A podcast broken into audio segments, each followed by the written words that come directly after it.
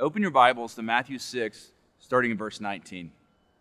We are in a series of messages from the most famous sermon given by Jesus as recorded by Matthew in chapters 5 through 7.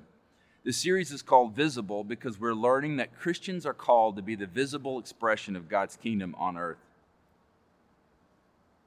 What we're learning is sort of like when you travel to another country and the way you look and act defines for people you meet what every American is like.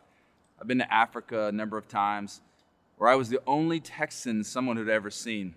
So the way I acted is now for those people what they have in mind anytime they think of a Texan from America. If you call yourself a Christian, the way you live defines for unbelievers what it means to live as a part of God's kingdom. So much of what Jesus has been talking about in this series is about healthy relationships and what those look like for Christians. I'm glad Jesus talks so much about relationships in his sermon because much of the work that we do as church leaders is help people develop healthy relationships. There's, of course, your relationship with God, and then there's a, your relationship with classmates and coworkers. We spend a lot of time talking about your relationship with friends, fiancés, and family members. Usually, people welcome our explanation of what the Bible says about healthy relationships, even when what God has to say is hard to live out in everyday life. There is one relationship, though, that when a preacher talks about it, it can make people uncomfortable. We read about it in our passage today.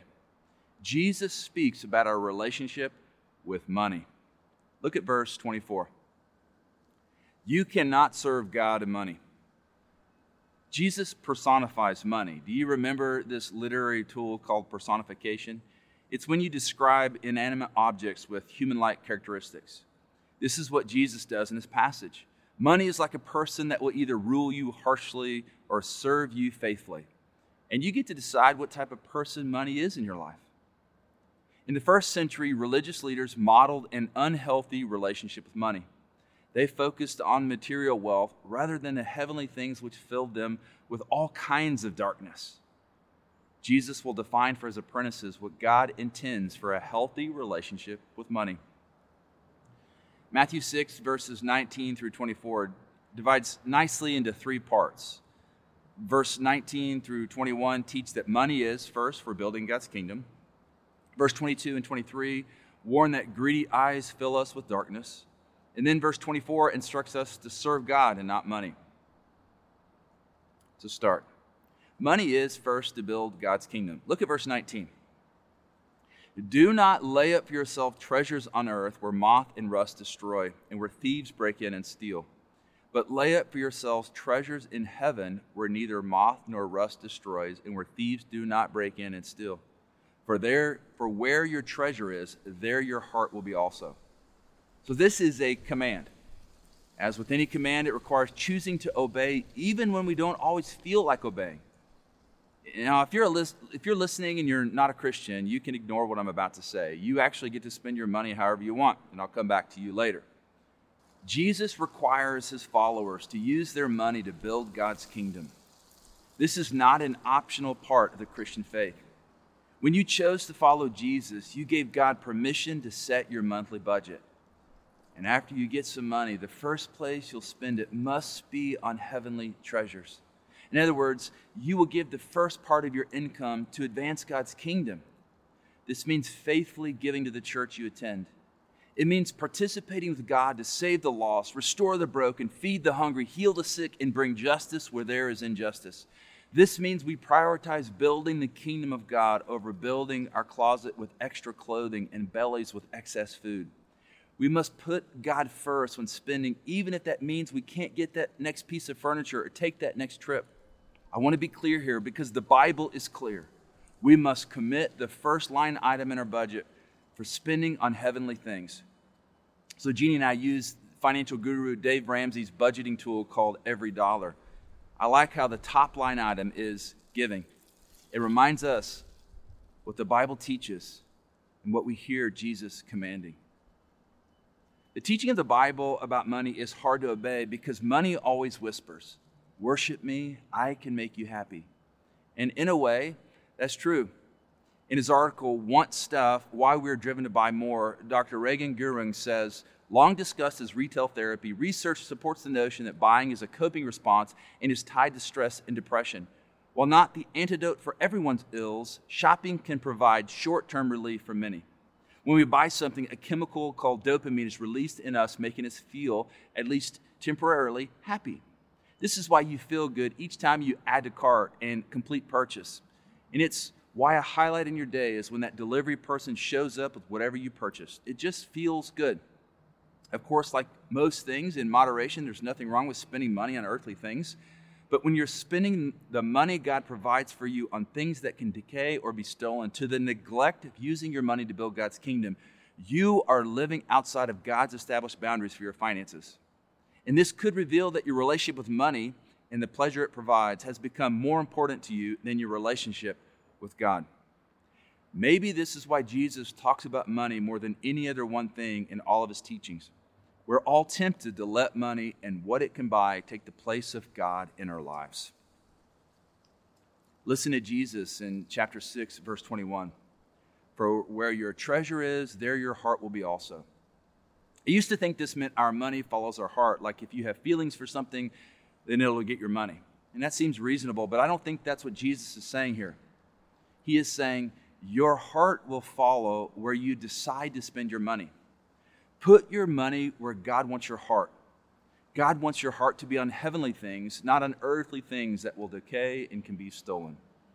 So I must first make the decision Will I obey the commands of Jesus? If yes, then I prioritize generosity toward building God's kingdom, and my heart will follow.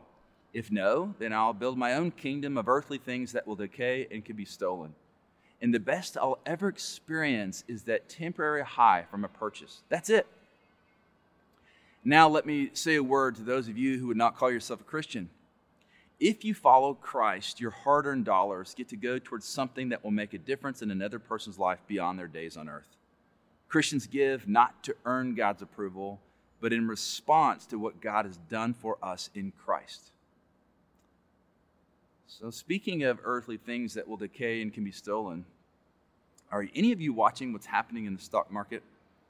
In late January, the normal trade of company shares was disrupted by amateur investors. Basically, billion dollar hedge fund companies bet against companies like GameStop by short selling their shares of the company. But a group of amateur investors, fueled by social media, bet the opposite, buying up GameStop's cheap shares. So, in less than a week, the price per share went from $30 to $340. This meant that hedge fund billionaires lost millions and retail investors made a lot of money. I promise you, those who lost money experienced it like a painful breakup, and those who, whose money uh, they gained money, it felt like making a new best friend. Now, you may or may not understand or even care, but I say this to illustrate the point. The value of earthly things is always changing, but the value of heavenly things lasts forever. Does this mean we should not keep money in a savings account? Does this mean we're supposed to live paycheck to paycheck? Well, the audience to whom Jesus spoke did not have anything like the savings accounts we have today, and most of them did not have a regular paycheck. So it is a different context for sure. But the boundary Jesus is establishing for our money and how we relate to it, it remains the same. One's life does not consist in the abundance of their possessions. Therefore, use your money first to build God's kingdom. Now let's look at verse 22. The eye is the lamp of the body, so if your eye is healthy, your whole body will be full of light. But if your eye is bad, your whole body will be full of darkness.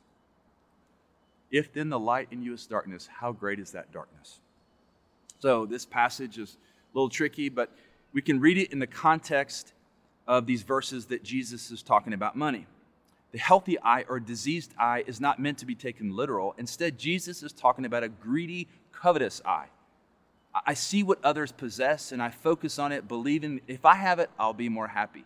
I become greedy. When we focus on materialistic things, our lives are filled with darkness, Jesus says. And the opposite is true.